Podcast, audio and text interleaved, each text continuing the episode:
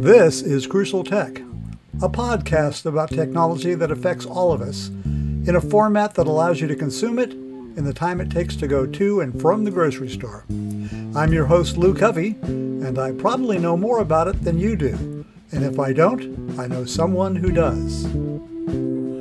But first...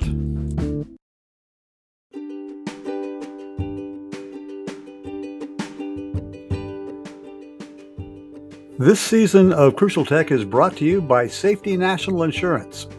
Safety National's cyber insurance protects large organizations against network security and privacy risks, reimbursing damages and financial loss arising from accidental or malicious incidents to computer networks, software, and data. Coverage options address various risks ranging from liability, business interruption, reputational harm, penalties, and more. Visit SafetyNational.com for additional details.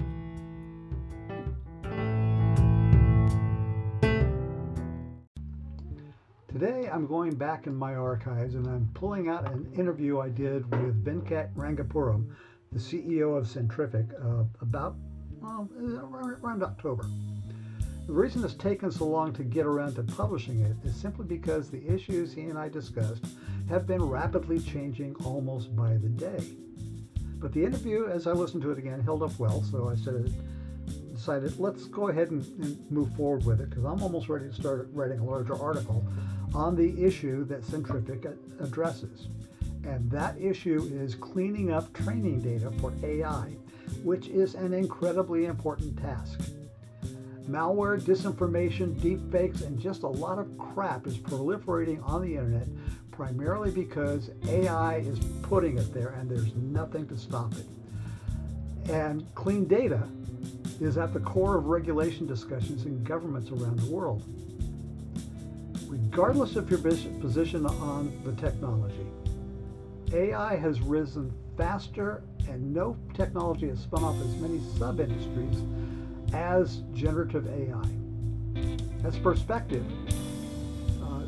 ChatGPT was made available a little more than a year ago, and Google came out with theirs only 6 months later.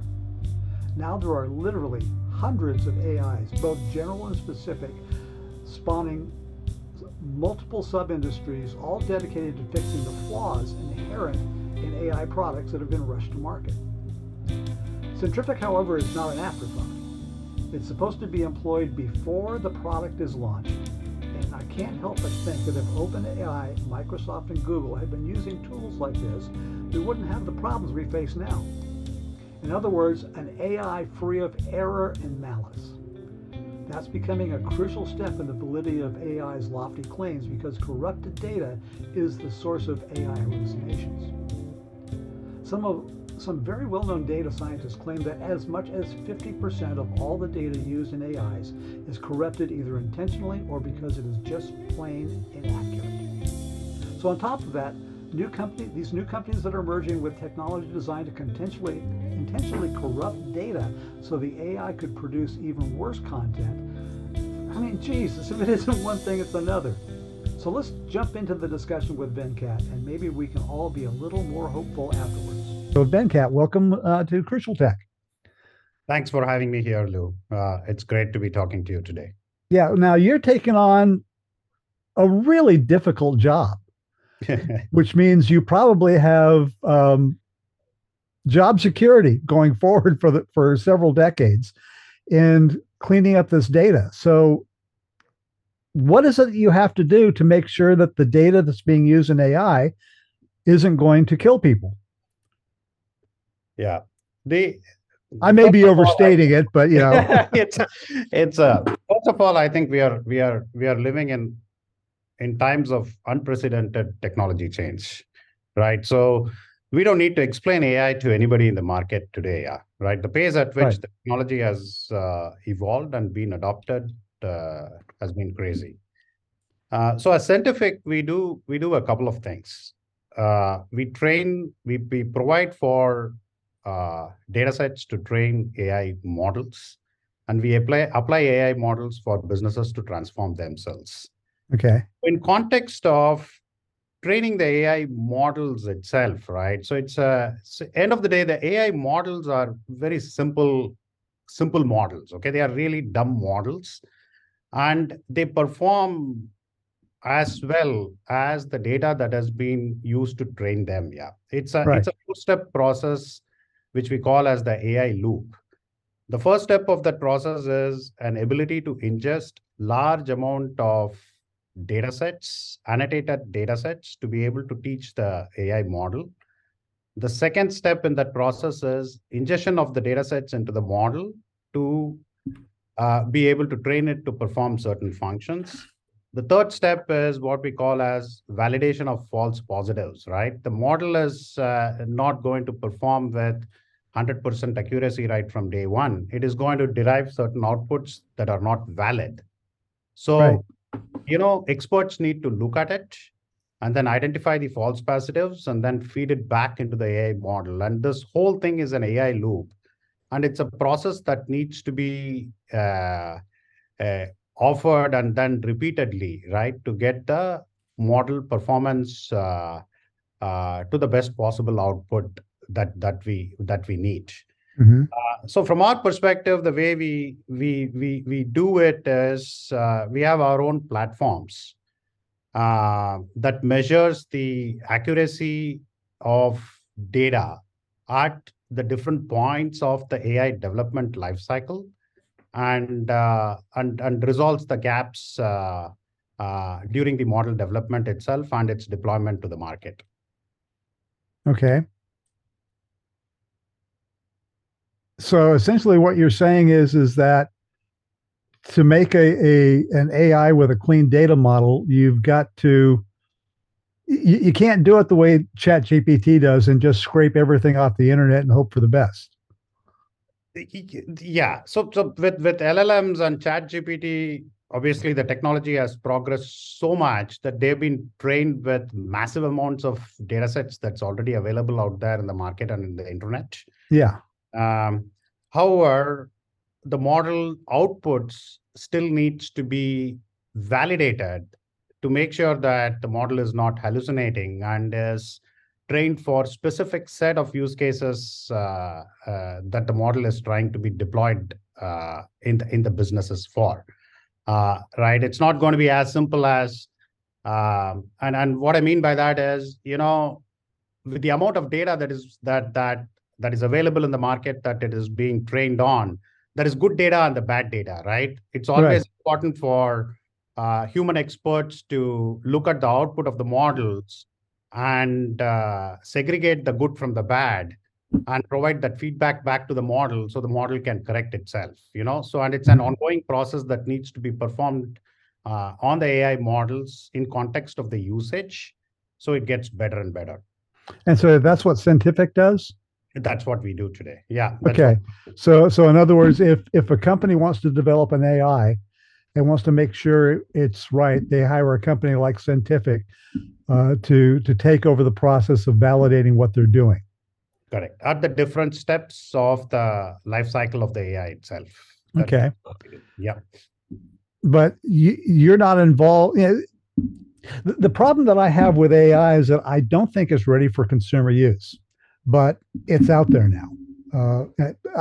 I've got a friend who's writing a science fiction book using ChatGPT. Yeah, and quite frankly, he's not a writer, and he's asked me to look it over a couple of times, and it just makes my head hurt how badly written it is, and it's mostly ChatGPT. So I'm thinking, okay, well, this really shouldn't be used for general purposes, but it's doing that. I mean, the whole fight right now with the actors and the writers have come to an agreement with the studios, but the actors haven't, because they're concerned about the use of AI to take away their abilities or their jobs. Because if you can just spend a day just recording an actor's voice and recording their image, you can digitize that, and then you can have them for as long as you want without having to pay the actor. That's a problem. But in my view, a more a better use of AI is much more limited. Mm-hmm. I mean, I take a look at the semiconductor industry or the electronic design industry, which they're all starting to use AI in their marketing buzzwords. But if you look back at the industry over the past 50 years, it's been working on AI. It's been based on AI all that time, because the whole purpose of a semiconductor design industry is to do a design process once, a basic design process, and then use it over and over and over again without having to have the engineers redesign it again and again. Half of the industry is based on intellectual property based on that. So they've got a very specific data set that they work from, that they have perfected over half a century. And that makes sense to me.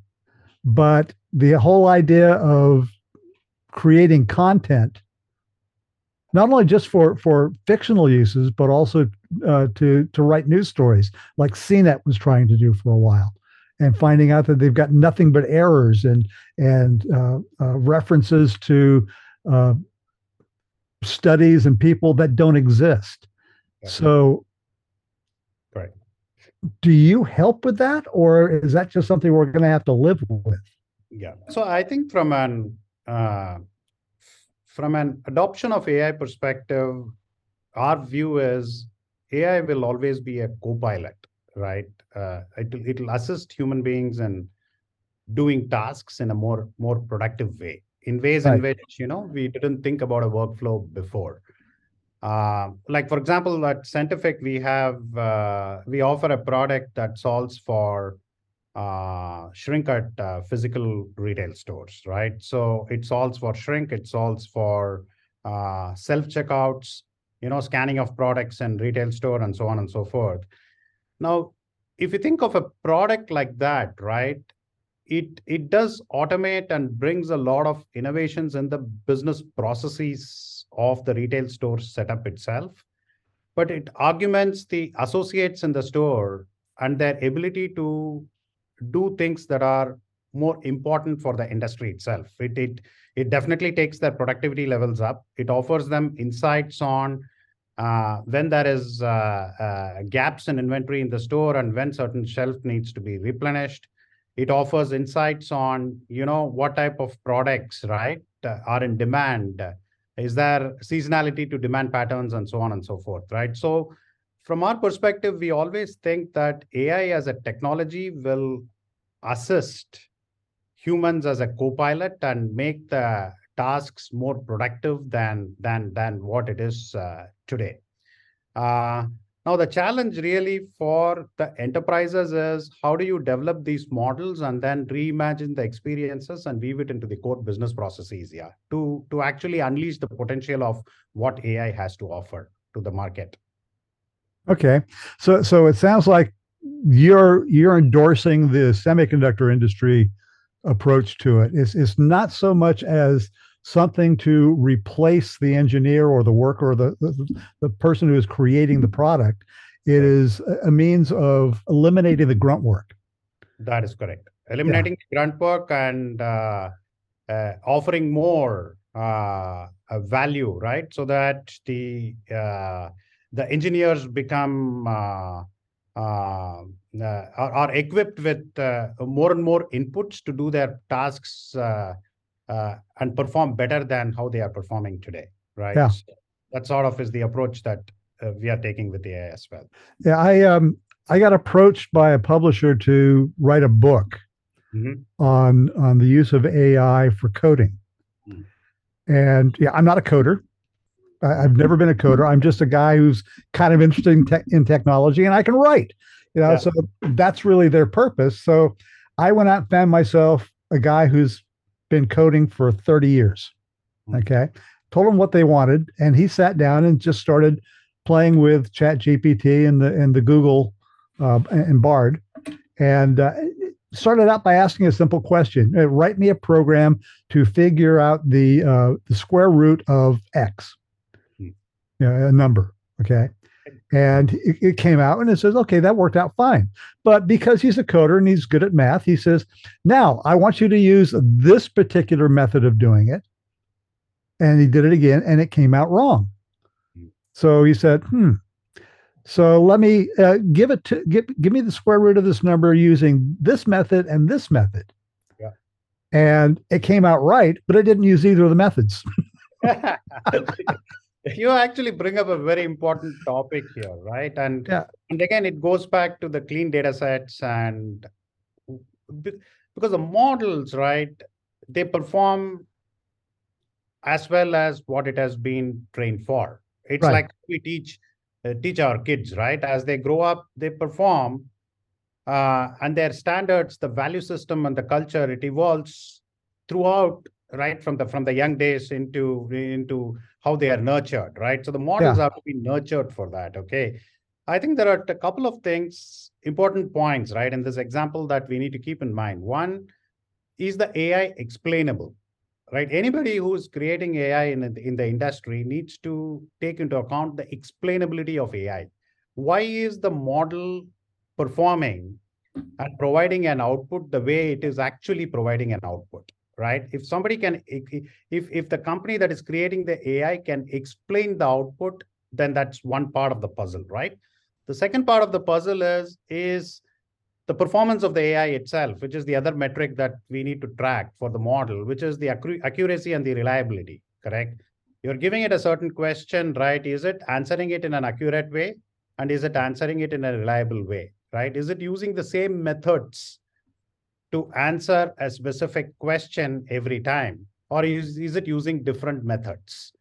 Now, that's where this provisioning of more data to train the AI models and tracking that end to end through the development of the AI lifecycle, right, which is pre, during, and post, is very, very important. Yeah, and for us, Centific, when we say we are a data solutions provider for training AI models, we offer a platform that offers full transparency and information visibility, right, to these metrics that can address the explainability and performance questions around the AI itself in regards to the data that was used to train the AI models.